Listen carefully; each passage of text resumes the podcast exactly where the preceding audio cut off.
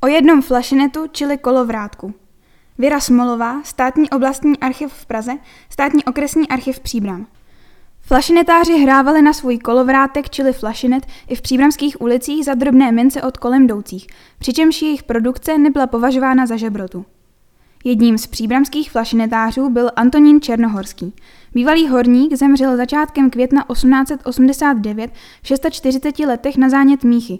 Zřejmě šlo o degenerativní onemocnění, kterému zabránilo pracovat v dolech. Začátkem roku 1890 zemřela na mrtvici i jeho 44-letá vdova Marie. Zanechali po sobě pět nezaopatřených dětí. Po rodičích jim zbyly jen dvě židle, stará postel, starý stůl a flašinet, čili kolovrátek, v hodnotě tří zlatých, který byl uložen na policii u policejního strážníka Jana Vintra k pozdějšímu prodeji.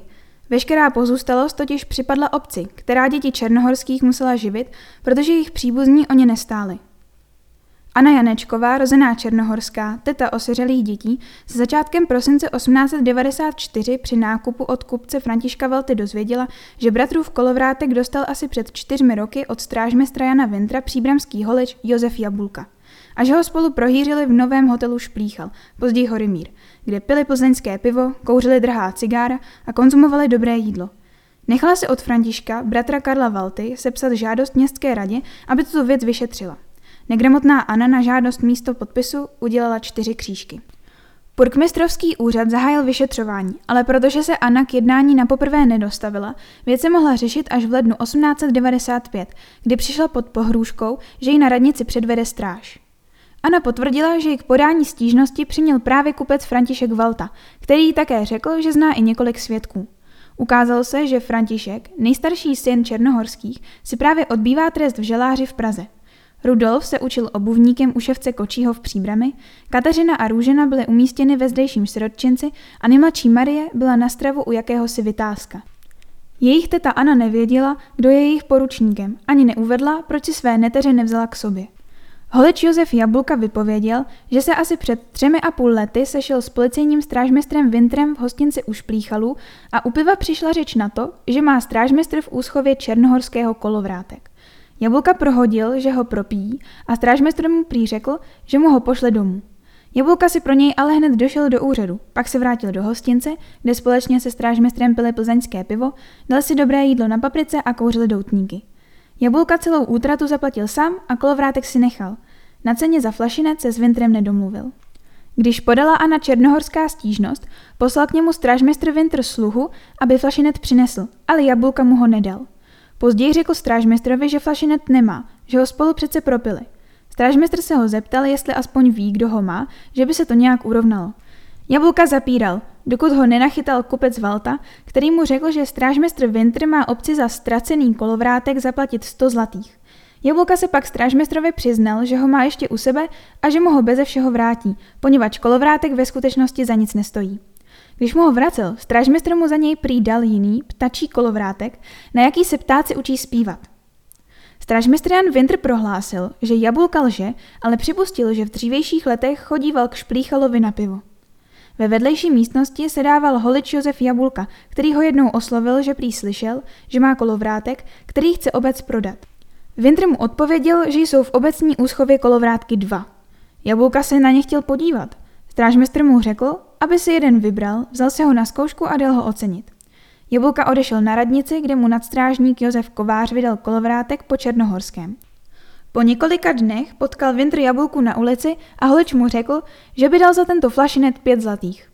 Vintr ho vyzval, aby přišel na radnici, že městská rada o prodeji kolovrátku rozhodne. Jabulka ale nepřišel a kolovrátek si nechal. Strážmistr Vintr i nadstrážník Kovář prý na celou věc pro svou zaneprázdněnost pozapomněli.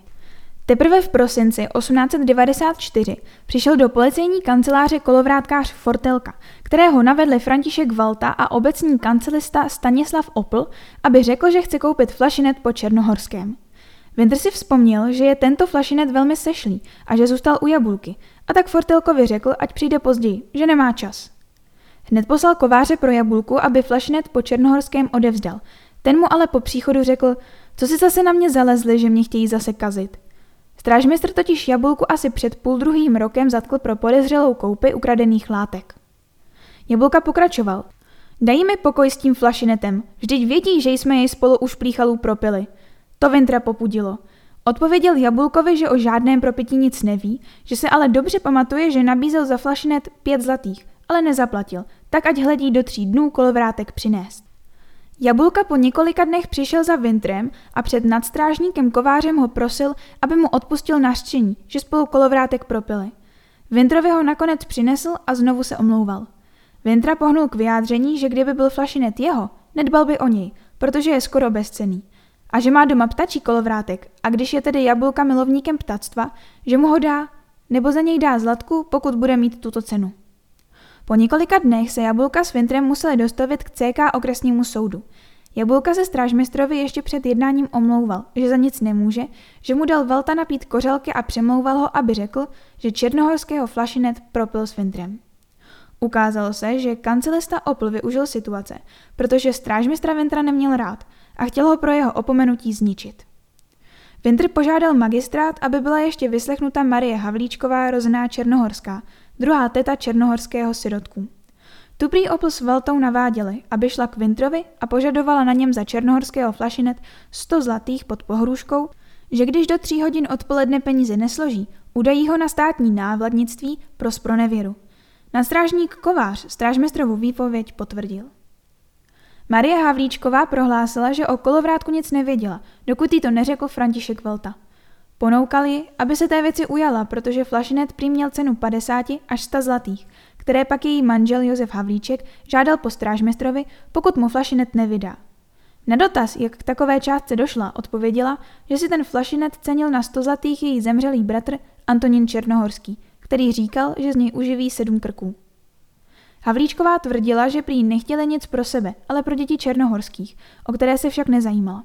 A stejně jako její sestra Anna ani nedokázala podepsat protokol. Burkmistrovský úřad pak oznámil CK okresnímu soudu, že obvinění policejního strážmistra od Anny Janečkové se stalo zlomyslným návodem obchodníka Františka Valty. Proti Valtovi bylo už nedávno vedeno trestní řízení pro urážku na cti policejní stráže, takže měl na Vintra vztek, přičemž nyní se jedná nejen o Vindrovo nařčení, ale i o vydírání. Kancelista Opl všechno popřel a také František Valta se vymlouval, že Havlíčkovou nenaváděl. CK okresní soud v Příbrami se obrátil kvůli podezření z vydírání na Pražské státní zastupitelství, které v březnu 1895 řízení s Josefem Havlíčkem a jeho spoluobviněnými zastavilo s odůvodněním, že k němu neskladává důvod.